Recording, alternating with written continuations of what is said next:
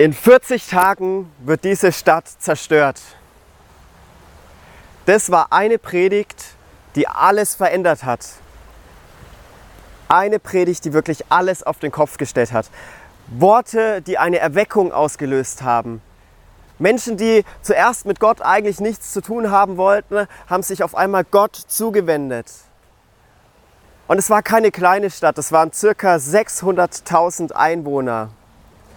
Und es war vom normalen Bürger bis zum König, alle haben sich Gott zugewendet. Und das muss man sich mal vorstellen. Also Leute, die vorher Böses getan haben, sei es irgendwer hat was geklaut, der gibt es auf einmal zurück. Oder statt die Außenseiter und die Schwachen ähm, ja, zu bedrängen, hat man ihnen geholfen. Kein Betrug, kein Verurteilen, kein Lügen, kein Morden mehr, ein Abwenden von allem Bösen. So stelle ich mir das vor, wenn so eine Erweckung durch die ganze Stadt geht und sich alle Gott zuwenden. Und es ging sogar so weit, dass dieser König der Stadt gesagt hat, ja selbst die Tiere sollen fasten, die Bürger sollen fasten. Das muss ich mir vorstellen. Eigentlich ist es total unsinnig, dass Tiere fasten sollen. Das ist eigentlich völlig absurd. Wie soll das, wie soll das gehen? Aber die Botschaft dahinter ist einfach, jeder, jeder, wirklich jeder soll fasten, um seine Buße zu zeigen und sich Gott zuzuwenden. Und eigentlich kann man sich als Prediger nur so eine Reaktion auf die Predigt wünschen. Ein paar Worte, eine Erweckung in der ganzen Stadt. Also ich würde sagen, das wäre, da würde ich mich richtig, richtig, richtig freuen, wenn Gott sowas machen würde. Und ehrlicherweise, die normalen Predigten sind wesentlich länger und es passiert wesentlich weniger. Und wenn man das so im Hinterkopf hat, das Krasse eben an dieser Predigt ist, um die es hier jetzt geht, dass der, der sie gehalten hatte, gar keine Lust darauf hatte, sie zu halten. Und er hat sich nicht gefreut über das, was passiert ist. Er hatte überhaupt gar keinen Bock. Und statt sich zu freuen, was Gott Großes getan hat in dieser Stadt, war er eher verärgert und frustriert. Und da fragt man sich, wie kann das sein? Was ist der Grund dahinter? Und die Antwort darauf findet sich im Alten Testament im Buch Jona. Und Jona ist ein Prophet. Sein Job ist es, die Worte, die Gott ihm gibt, an die Menschen weiterzugeben. Und dabei ist es egal, ob ihm die Worte gefallen oder nicht, ob es einfach ist oder nicht. Und je nachdem, was für eine Botschaft es ist, kann es manchmal ein schöner Job sein oder eher auch nicht. Ich meine, wenn du gute Nachrichten zu bringen hast, was Schönes zu erzählen, was Tröstendes, was Liebevolles, dann gehst du gerne auf Leute zu. Das kennt man schon im Alltag. Ne? Wenn du eine gute Botschaft hast, jemanden loben willst, ja, kein Problem, ey, das war super. Und wenn du irgendwas ja, Schwieriges hast, was ein bisschen härtere Worte sind, du meinst es trotzdem in Liebe, dann ist es trotzdem schwerer, die Botschaft zu überbringen. Und wenn man jetzt an die Botschaft denkt, in 40 Tagen wird diese Stadt zerstört, dann ist es keine schöne Botschaft. Weder die Einwohner dort haben das gerne hören wollen, noch hat Jona das gerne predigen wollen. Und trotzdem hat Gott ihn dazu aufgerufen. Und dort im Buch Jona heißt es, mache dich auf, geh nach Ninive in die große Stadt und verkündige gegen sie, denn ihre Bosheit ist vor mein Angesicht gekommen. Also der Auftrag ist, hey du Jona, geh nach Ninive, in die große Stadt, keine kleine Stadt. 600.000 Einwohner, circa drei Tage hat es gedauert, bis man die Stadt durchquert hat. Und dann ist der Auftrag, müsst ihr euch mal vorstellen, predige zu einer ganzen Stadt. Ein Mensch soll in diese Stadt rein predigen zur ganzen Stadt. Das ist keine einfache Aufgabe. Und was er sagen soll, ist eben auch keine Pro-Botschaft. Also nicht geh hin und verkündige für Ninive, sondern verkündige gegen Ninive. Und das ist schwierig. Ich meine, heute kann man sich das auch gut vorstellen. Heute darf man ja auch allgemein gegen überhaupt nichts mehr sein äh, in unserer Zeit. Und er soll jetzt gegen eine ganze Stadt predigen. Also dieser Auftrag, der wird irgendwie immer unangenehmer. Aber es geht noch weiter. Ihre Bosheit ist vor mein Angesicht gekommen. Also die Zielgruppe, die Menschen, die dort in der Stadt leben, sind jetzt auch nicht die nettesten, wo du gerne hingehst, um es mal milde auszudrücken. Und da würde ich sagen, da hat Jona echt einen scheiß Job bekommen. Das war kein, kein schöner Auftrag. Und in der Situation ist Prophet Gottes sein echt schwierig gewesen. Und wenn man genau verstehen will, wie schwierig und wie herausfordernd dieser Auftrag gewesen ist, muss man auch verstehen, welche Stadt Ninive ist und welche Einwohner dort gelebt haben. Und Ninive ist die Hauptstadt der Assyrer gewesen, ein Großreich, also eine große militärische Macht, mit der nicht zu spaßen war. Und es gab kaum eine Macht, die so sehr gefürchtet war wie die Assyrer. Und es lag daran, weil sie so brutal mit ihren Feinden umgegangen sind. Ihre Herrschaft war einfach von Furcht und Terror geprägt. Sie wollten ihre Feinde nicht nur besiegen, sie wollten ihre Feinde bloßstellen. Und dafür haben die Assyrer eine der schrecklichsten Folter- und Tötungsmethoden erfunden. Und zwar die Pfählung. Und das heißt, man hat den Pfahl in den Boden gesteckt und hat dann die Feinde auf diesen Pfahl draufgesetzt, entweder tot oder lebendig um sie bloßzustellen.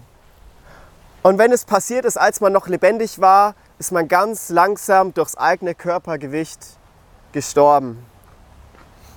Und das Ziel war, die Feinde abzuschrecken. Und jetzt soll Jona in diese Stadt gehen, zu diesen Menschen predigen, und zwar gegen sie, weil Gott das nicht länger mit ansehen kann. Und natürlich hat Gott diese Bosheit schon viel, viel länger gesehen. Aber jetzt war das Maß irgendwie voll. Jetzt hat es gereicht. Und es ist genug. Er toleriert diese Bosheit von Ninive nicht weiter.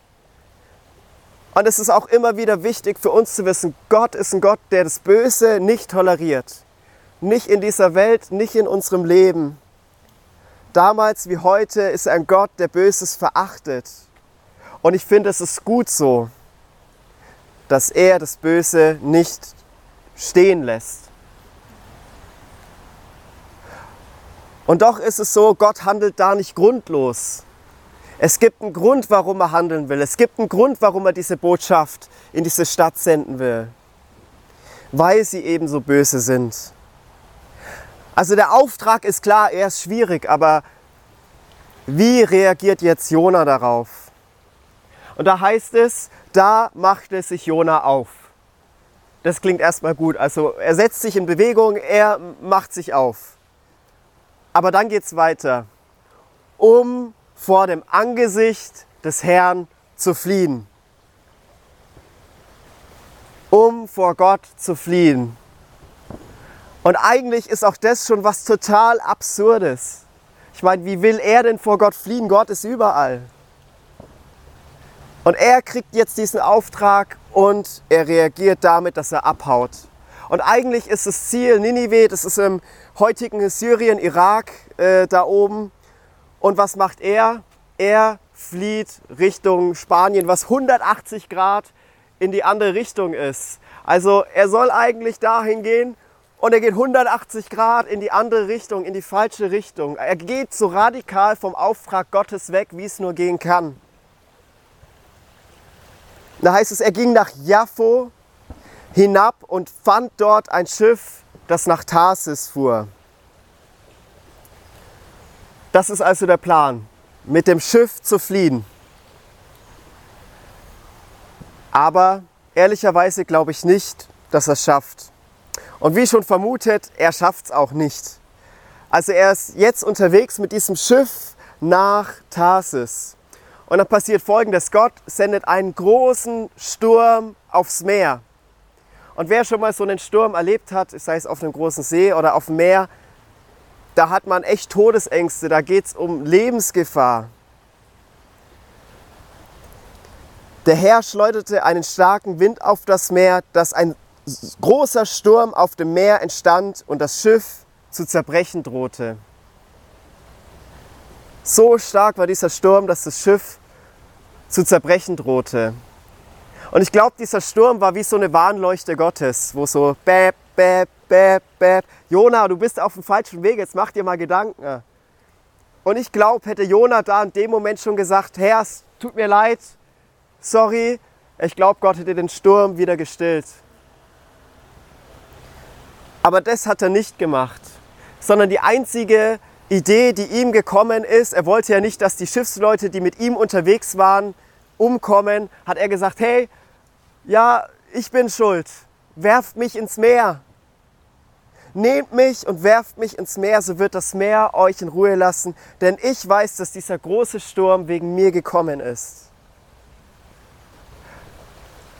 Und er wollte nicht, dass die Schiffsleute sterben und lieber ist er bereit, selbst ins Meer geworfen zu werden. Und das ist eigentlich ein sicheres Todesurteil, über Bord zu gehen, ins Meer. Also er war bereit zu sterben. Und jetzt in dieser großen Not, in dieser Lebensgefahr greift Gott auf übernatürliche Art und Weise ein. Er sendet einen großen Fisch der letztlich die Rettung für Jona bedeutet.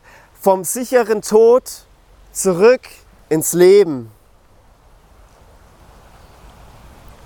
Und das muss er sich hineinversetzen. Eben hat er noch gedacht, ja, ich gehe jetzt in den Tod, ich werde jetzt sterben. Er hat wahrscheinlich vielleicht schon damit abgeschlossen. Und jetzt sendet ein, Gott einen großen Fisch zur Rettung. Und daraufhin singt Jona ein Dankeslied. Er lobt Gott für die Rettung. Aus meiner Not rief ich zu dem Herrn und er erhörte mich. Aus dem Schoß des Totenreiches schrie ich und du hast meine Stimme gehört. Und doch hattest du mich in die Tiefe geschleudert, mitten ins Meer, das mich die Strömung umspülte. All deine Bogen und Wellen gingen über mich. Und ich sprach, ich bin vor deinen Augen verstoßen. Dennoch will ich weiter nach deinem heiligen Tempel suchen. Die Wasser umringten mich bis an die Seele. Die Tiefe umgab mich. Meeresgras umschlang mein Haupt. Zu den Gründen der Berge sank ich hinunter. Die Erde war auf ewig hinter mir verriegelt.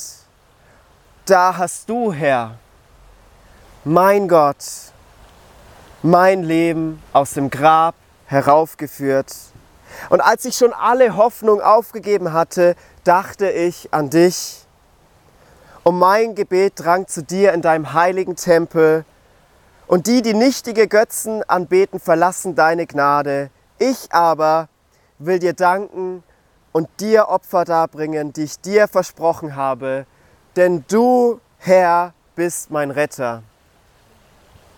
Du, Herr, bist mein Retter. Jona hat diese unglaubliche Gnade Gottes erfahren und seine Liebe, seine Rettung. Und nach drei Tagen und drei Nächten spuckt der große Fisch Jona wieder ans Land aus und er hat wieder festen Boden unter den Füßen. Und jetzt ist die Frage, was tut Gott nach diesem gescheiterten Fluchtversuch? Nach diesem absoluten Ausdruck des Ungehorsams gegenüber Gott. Eigentlich könnte man jetzt erwarten, dass Gott ihn so herzitiert wie so ein Kind und sagt, Jona, jetzt komm mal her. Also das war jetzt echt nicht gut, was du gemacht hast, da einfach von mir abzuhauen. So, vielleicht kennt man das äh, als Eltern so, Zimmer aufräumen. Ne? Ich habe gesagt, du sollst das Zimmer aufräumen, aber das Zimmer nicht aufgeräumt. Aber so reagiert Gott spannenderweise halt gar nicht, sondern er wiederholt ganz einfach den Auftrag. Er sagt genau exakt die gleichen Worte. Jona, mache dich auf und geh nach Ninive in die große Stadt. Gott redet, als wäre nichts passiert. Was ist das für eine Gnade? Und dieses Mal fällt die Reaktion von Jona anders aus. Da machte sich Jona auf und er ging nach Ninive nach den Worten des Herrn, so wie Gott es gesagt hatte. Und er geht eine Tagesreise weit hinein in die Stadt. Also man könnte sagen, ins Herz der Stadt, ins Stadtzentrum hinein. Und er fängt an, und ich stelle mir das so vor, durch diese Stadt zu rufen, in 40 Tagen wird diese Stadt zerstört, in 40 Tagen wird Ninive zerstört. Und er geht rein in die Mitte der Stadt, in das Stadtzimmer, ruft es aus, bis es wirklich jeder gehört hat, dass das die Botschaft ist, die Gott an die Stadt hat. Und es löst eine Lawine aus. Dann fangen auf einmal die Leute an zu reden. Hörst du, was dieser Prophet Gottes, was Jona gesagt hat? Der hat gesagt, in 40 Tagen wird die Stadt zerstört. Und er sagt, hey, Kumpel, hast du schon gehört? In 40 Tagen wird die Stadt zerstört. Das sagt dieser Prophet Gottes. Und irgendwann dringt diese Botschaft bis zum König. Erweckung bricht aus. Die ganze Stadt wendet sich vom Bösen ab und wendet sich Gott zu. Eine Umkehr, ein Richtungswechsel. Besser geht's nicht. Aber warum kann sich Jona darüber nicht freuen? Warum ist er geflohen? Warum hatte er Schwierigkeiten, den Auftrag auszuführen? Hatte er etwa Angst vor den Assyrern, weil die so brutal waren? Und da anscheinend ja nicht Angst vorm Sterben hatte er definitiv nicht, denn er war bereit, ins Meer geworfen zu werden. Also, was ist der Grund dahinter, dass er diesen Auftrag zuerst nicht ausführen wollte? Und der Grund liegt darin, dass Gott die Stadt verschont hat. Dass Gottes Gnade so groß ist. Jona hätte es von seinem Herzen aus lieber gesehen, dass Gott Feuer schickt und die Stadt zerstört, weil sie so viel Böses getan haben. Er beklagt sich bei Gott, ach Herr, habe ich nicht gleich geahnt, als ich noch zu Hause war? Darum wollte ich ja auch so schnell wie möglich nach Tarsis fliehen. Ich wollte abhauen, weil ich es schon wusste. Ich wusste es, bevor du mich dorthin geschickt hast. Ich wusste es, du bist ein gnädiger und barmherziger Gott. Deine Geduld ist groß.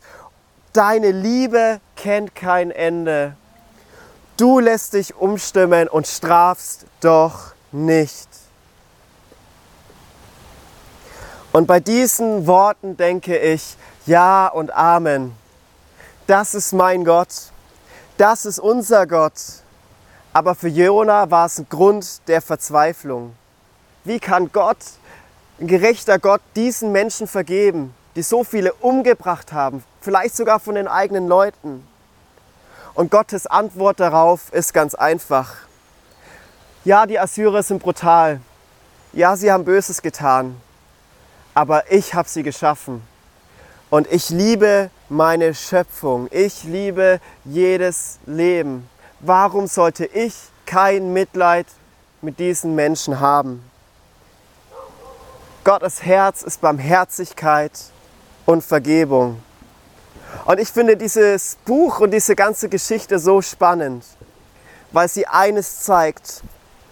Egal wie weit weg wir von Gott sind, egal welche Fehler wir machen, egal ob wir mal ja, vielleicht einen Eindruck haben, Gott möchte was von uns und wir tun es dann nicht.